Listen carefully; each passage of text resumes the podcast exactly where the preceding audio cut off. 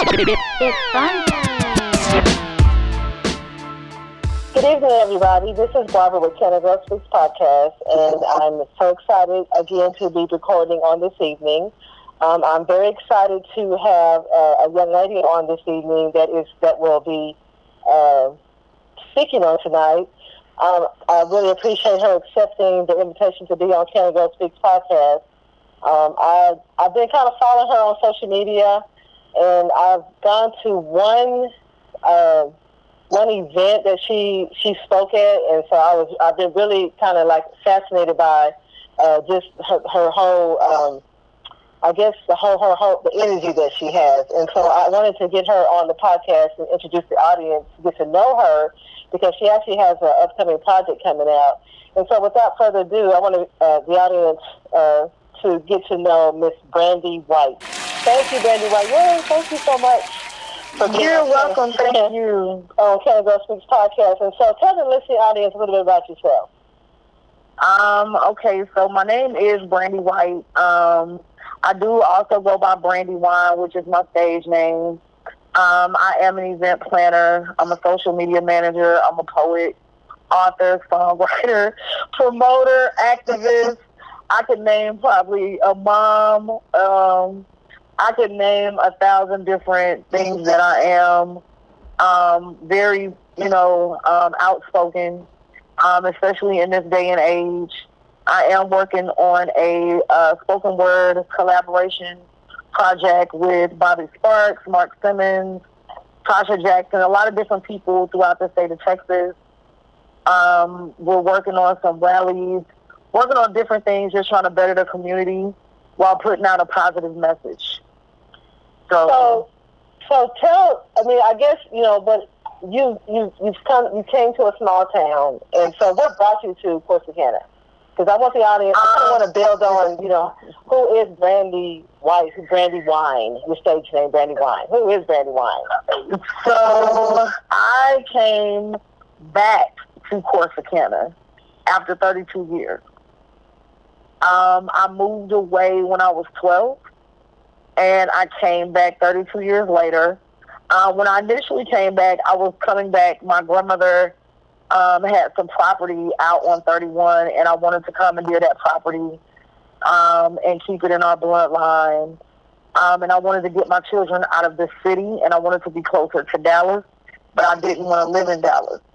So I was like, well, almost like the movie Sweet Home Alabama, where she moves back home. I was like, okay, I'm gonna go for it. So I moved back to Corsicana. That was about going on three years ago now. Wow. So you come. So you came back a city girl back to your hometown. And so, you come, so you ex- been exposed to the city. Kids been exposed to the city, and so you came back and you were like, okay, this is this is a small town. So, how did you? How did I mean? So now you're. You, I mean, you have a presence now, and so how did you come back? Like, did you come back wanting to, you know, just still be the city girl? I mean, how did you how did you come? Did you have to come back and like adapt to the small, you know, the slower, you know? well, for me, I I didn't have to adapt at all because I'm originally from Corsicana. hmm So I used to live on 14th Street behind the ice factory. Now, for my children, What's your story? Yeah. What's your they, yes, they they had to adjust so much, and they did it really, really, really well. The school district um, is really, really good for them. That's one thing that I give Corsicana um, is that their school district is really, really strong. It's really good on building the kids and their character and their education. So I was really pleased with that. Um, but they they love the country. So and I'm I'm country anyway. So even though I had went to the city and I was in Dallas and Killeen all those years, I was still a country girl. Yeah. You know, so the country part of me never left. It just I ended up with, you know, multiple different accents from being in different places, Yeah. so to say. It, it was a sh- it was a shocker um, when I came back, and for the first maybe year, I just observed the city. Yeah. Um, and I just watched and I just watched and I just watched. And I was like, oh wow. Not that it was small, but just that it hadn't grown. Hadn't grown. So so basically you came back I guess uh, you could say like a culture shock, like, oh, you know, I you know, it's still a slower pace and stuff like that. So tell me about how you evolved into, you know, like you said, a poet. You had all you had all these different um, descriptions about who Brandy is. Tell me about you know how you evolved into that. How how how you as a woman, a black woman, uh, evolved into so many different you know facets of careers. Well, I think um, I had a really sucky childhood, um, and part of my adulthood was really really hard. And I woke up one day and I knew I knew before I started having children I wanted to see a change in the world. And I knew I couldn't change the whole world. But I knew that if God blessed me with my own children, that I could raise my children to leave a mark on the world. And so I ended up going to prison um, for three years. And I went to federal prison and I had a baby in prison. So I'm sitting in prison, I've had this baby, and I'm looking at my life and I'm like, uh uh-uh, uh this is this is not the way that this was supposed to go. And so when I got out, um, I hit the ground running to be an inspiration to other people that you can overcome. And so with that came starting to perform poetry first. And then I started organizing multiple poetry events. Um, and at that time, I was living in Killeen. So then I started putting together community forums. Um, we had one called the Mindset, and it was where we focused on the black community. Although we were open to any other nationality, we focused on what can we do to better the black community. And we would bring in the leaders of the black community um, or the candidates running for you know city council. We would bring them all in in front of the city and and have them explain to us why we should vote for them. Mm-hmm. Um, and then I started traveling uh, with my company, which is the Food for Soul Experience. And so we started traveling all over the place, and we were doing shows in all different states and different cities. Um, and then I had been writing poetry for years, mm-hmm. but I never, you know, really did anything with it. I kind of kept it to myself. I only shared it with people that I was close to. Um, and then as I began to do the shows, and everybody kept saying, "You need to do your own show. You need to do your own show."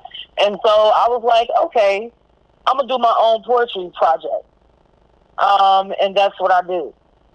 And uh, it, it has not been easy. It took four years to finish the project, but I just decided to be a different voice. Yeah. Um, and to and and to even with my own children, because I have seven children, wow. and then I take care of my mom. Yes, honey. Do you want some kids? I got five. I got five girls and two boys, and so my goal was to show them that even though I had made some decisions that weren't the best, that you can overcome anything and you can change your life and you can achieve anything that you put your mind to. And that's what I try to be is that voice for people of inspiration. So do you find that um, that that people in in in our community, in this community, that they're drawn to you because um, you're you're out the you're out the norm. You're not in that. You know, we have a. You know, I guess you can tell. You know, because you you know you're from here, that we tend to be like very conservative, and you know this is the way it's been, and you know we're we're you know this is the way you know we're going to stay on this you know this path. And so, do you tend to find people that either are drawn to you or they're like, you know, like, oh my goodness, she's not. It's, it's half and half. It's half and half. It's it's yeah, it's half and half because you know I've been gone for 32 years, right?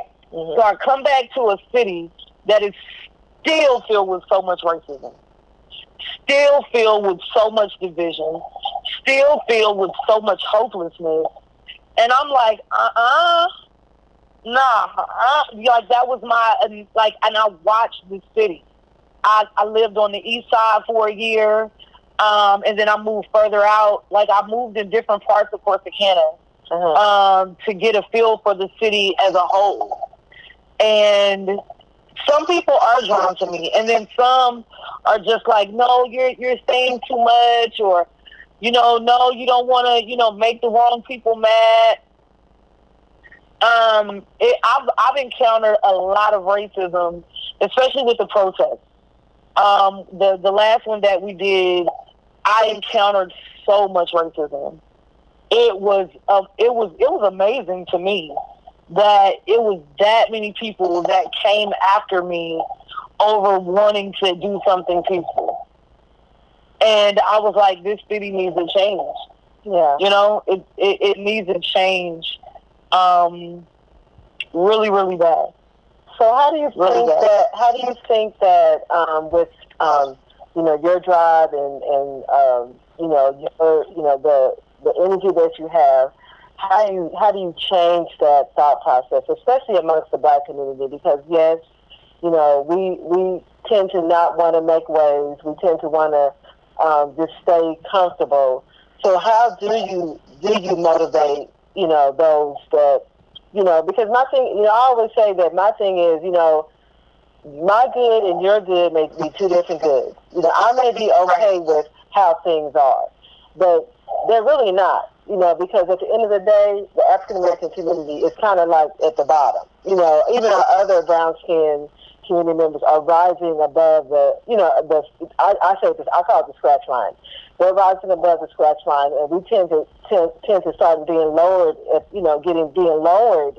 And so, how do you change that thought process? Because you know, even in our local governments here, there's, there's not we don't have a lot of representation. So, how do you change that? Because when you go north to the metroplex, you see so many other you see other African American community community members or you know community, uh, uh, families and all that they're you know they're they're represent they're represented at the local governments. They're you know they're really involved in their community. So how do we how do you change it or how do we change that mindset in our community? I, I think it's about leadership.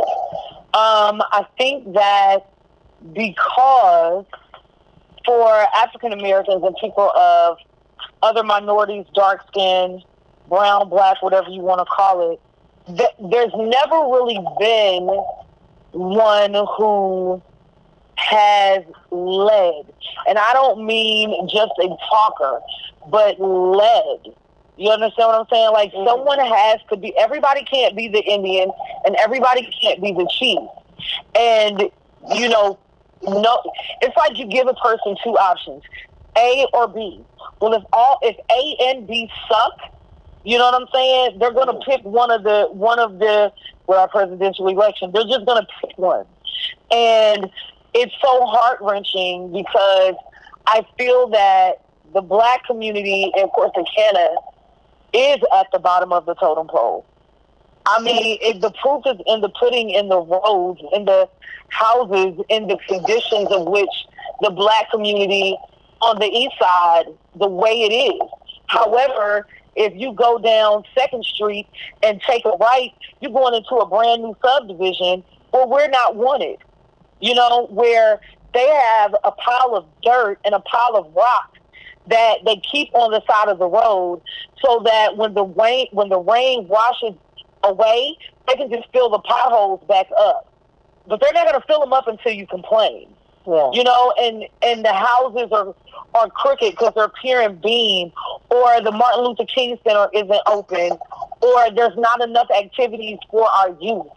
Um, and see a lot of rep, uh, um, repeated behavior amongst the African American community, and so it, it, there has to be hope. It's not easy planning hope, especially in a place that has had no hope.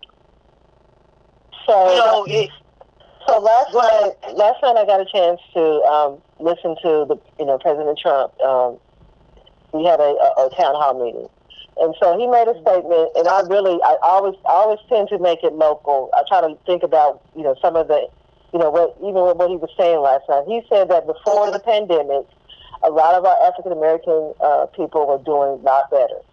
Now, so I thought about, you know, my community. I thought about our community, and I thought about that statement that was made to me. It really didn't really, it really didn't, it didn't, it didn't. Um, apply. But it didn't apply to our community because I look around and I see that we don't have a lot of our African American community members are homeowners. They're not part of, you know, they're not part of a, you know, the system as far as, you know, our local governments. We don't see a lot of, you know, you know, African American CEOs or, you know, running, you know, companies and all that, business owners and all that.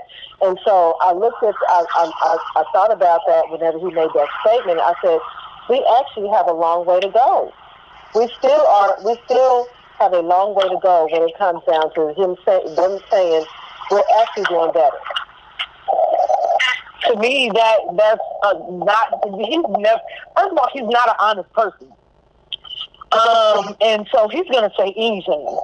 And what did he say the other day? Um, we're not his people, so it's not his responsibility to care about the black community's feelings. You know, these are things that he's allowed to say. And because he's allowed to say these things, it creates more hopelessness. You understand what I'm saying? It, creates more hope because everybody's like, when is somebody going to stand up to this guy? When is somebody going to come and change it, you know? So, so my thought on that is when you, when people tend to say, say negative, why not, why not turn it into a positive? Why not prove them wrong? And so, as a community, it's to me, I feel like we need to come together and say we're going to prove you wrong. We're going to prove right. you wrong that we're not a part of the problem. That we we are, you know, we are business owners. You know, we are homeowners. You know that we're that we you know we have good jobs. You know, you know we have good jobs here in our local our local city. And so instead of instead of somebody always beating you down, beating you down, because that's just, sometimes when you get beat down so so much, then you you start believing that you know hey, you know, and so we just to me we just need to turn it around and say you know what I'm not going to buy into that. I'm not going to buy into that. I'm not. I'm. I'm not because I know who I. You know. I know who I serve. Uh, you know. You know. We're, we're king's kids, and so my thing is you know, our community needs to understand, you know, what I don't care what they say, we're going to prove you wrong. You know, because I do know we can go, you can go to other cities and African American community members are doing well. You know, and so in spite of it being, you know, in spite of, you know, our town being a small town and all that, we just have to prove them wrong, Brandy. We just have to. You know, you're you're proving it wrong by you're, you're taking, you know, your energy and you're you know you're working on your your project that's that's coming up, and so you know you're you're you're you're beating the odds. You're you're, you're beating the odds. You know you you. Let me say, excuse me if I can interject. That was one of the main reasons. That was the one of the main reasons why we chose to do Wake Up Black America in Corsicana. It's a portion um, that is talking about waking up not pointing fingers, not saying, oh, it's your fault. No, it's us waking up and learning how to put ourselves in positions that other other nationalities are in. City council, justice of the peace. You understand what I'm saying? Mayors, governors, being a part of Senate. We, in order for us to have real change, we have to have a voice. There has to be somebody within your city. That's why people think voting is not important, but it is. Yeah. Because it starts with your city. If you read a ballot, you might read on the back that they talking about free health care. You're voting for free health care for your city. Yeah. But because we can't get people to vote, because they've been trained to believe that their vote doesn't matter, because when you hear vote, you automatically think about the election the presidential election. We forget to press the city and state issues. Yes. And those are the most important in getting the help that's needed in the community. I watch, I literally watch them come in with their trucks and play like they were going to rebuild the street only to put down gravel. Only to put down gravel. Y'all did all of that only to put down gravel. And now you have people coming in to the African American community, building homes and renting them out for twelve hundred dollars a month. Yeah. When you know the average person in Corsicana can't pay that. Yeah. Now, if you have two people in the house, one's working at Packard, Russell Stover, Kohl's, you know, things of that nature, you might you, you might be okay. But just the average person, just the average person, excuse me, it's not that it's not that you know it's, it's we don't know. You know, when all you've seen is hopelessness, yeah. then all you see is hopelessness. It takes more than one person to be that little speckle of light to come through the clouds to say, you know what? We can be better. We yeah. can do better. You know what I'm saying? Yeah. And we need that. And so Bobby Sparks and I are really good friends you know? And I'm like, yo, we're going back to Corsicana. He, you know, to shoot the video. He's like, okay, I'm with it. Because we believe in uplifting the community. Yeah. We believe in having our own. Even though Corsicana is small, Corsicana ain't that small. You understand what I'm saying? Yeah. As far as land wise. And so we want to see more black owned businesses. We want to see more black-owned beauty salons, barbershops, boutiques, braid shops, beauty supply, tutoring, doctor's offices, those type of things that we don't see. If you go to DeSoto, DeSoto is considered the new Atlanta. They're the upper echelon black community of, the, of the DFW now. Yeah. Because it's filled with business owners, homeowners, CEOs, franchises that are black owned. Yeah. And that's that's the biggest issue is that we as African Americans we don't own our own. So it's getting the programs in the community to teach uh, financial literacy, entrepreneurship, how to fill out a job application, yeah. how to apply for an LLC, because I know that there's at least a hundred people right now that have the most amazing idea to start their own business but they don't have anybody to push them to say go for it. Yeah. You know, yeah, yeah. and and that that was that was that was some that is something that I point out when we talk about Corsicana. I point it out on a regular basis. I say we got 50 churches on the east side, but we only got one barbershop on the east side. Mm. We only got one guy that got a barbecue truck on the east side. You know, and yeah. so and that and that because Corsicana has always, you know, it's always had that railroad track mentality. Yeah. You know, if you on this side of the track, that's what it is. If you on that side, that's what it is. So what kind of legacy, what what kind of legacy would you like to leave? What kind of legacy?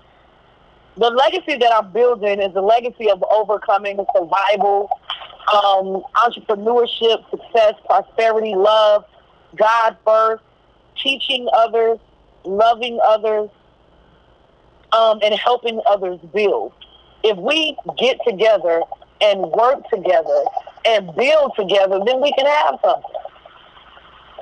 And that that's the that's the legacy that I'm building. That's the legacy that my children are building. My 16 year old has two businesses. My 23 year old has three. Wow. You know, because I teach them as long as you got a hand and a brain, then you have you you know you if you have to rely on the system, then so be it. But you want to make sure that you're doing everything in your power to self-sustain. Yeah. You know, and so that that's what it's all about for me. Is that you know the especially like my company to be here years and years and years and years and years and years. For my company to be the next new Apollo, the next 106 & Park, because those are the type of events that we have with poets from all over the world, bands from all over the world. In the middle of our show, we, we have we'll feature the black business owner. We have, excuse me, black owned business vendors in our events because we try to keep the dollar in the community. Our events are two hours long. we're already breaking the statistics because we're keeping the money in the community 120 minutes versus the normal 60 minutes. Wow. Does that make sense? Yeah. So, Brandy, tell the, the, the, listen, uh, the listen audience about your project, upcoming project. so, the name of the project is the Brandy Wine Project. It's a spoken word collaboration. There are 10 tracks. It is all live instrumentation except for two tracks that are done a cappella.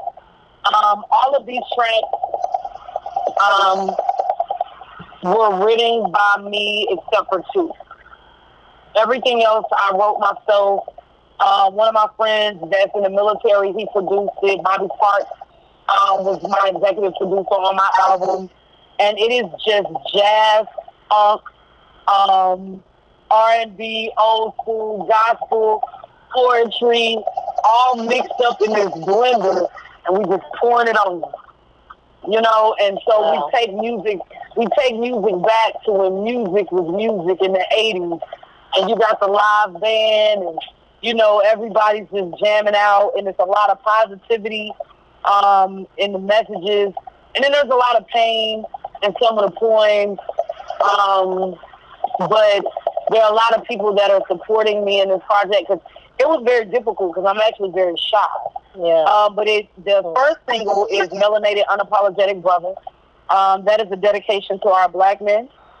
Um, it came, I wrote it when Trayvon Martin was killed. I felt like at that point it was very important that we let our black men know that we love them. Um, so we just shot the video for that, and that single will release September the 25th. And it'll be on Spotify, Pandora, um, Google Music, iTunes, YouTube, everywhere I can get it on, we're trying to get it there. Okay. And then the album will be released in um, the beginning of November. Okay. Well, Brandy, I have enjoyed listening to you. I'm I'm I'm looking forward to the single being out on September 26th. Yes, 25th. So, yes, ma'am. 25th. Okay, so I always give my audience, give my guests uh, opportunity to give a shout out to anybody out in the listening audience um, I do want to say again, thank you so much for accepting the invitation to be on Canada Speaks podcast. Thank you. Thank you so much. Um, so go ahead and give your shout out. My shout out first is to God and to anybody listening, um, to my friends, to my family, but especially to anybody listening. If you're in a place right now of your life of discouragement, know it gets better. Believe that it gets better. Pray that it gets better God is so real, and there is nothing in this world that you can't do. For everybody that has made this possible for me, I love you guys, my kids. I love my kids. If it wasn't for my kids, man. So I thank you so much for allowing me to be on your radio show, your podcast. Thanks. I look forward to working with you. We'll be down there October the 13th, so I definitely want to see you um, for the voters registration rally. Um, and I want to continue to do positive things. So if there's anything that we can do for you, please give us a call, and we'll be there. Well, thank you so much, Brandy, and um, you just keep being you. You know, you know, yes, I know you won't change for change for nobody, so you just keep being you and keep motivating and keep speaking, you know, spoken words. And so, thank you again yes, for being on Canada Girl Speaks podcast. And to my listening audience, thank you so much for supporting Canada Girl Speaks podcast. Everybody, please be safe practice social distancing, wear your mask, wash your hands, and all that good stuff. And so, again, thank you so much for being on Canada Speaks Podcast. Have a good evening.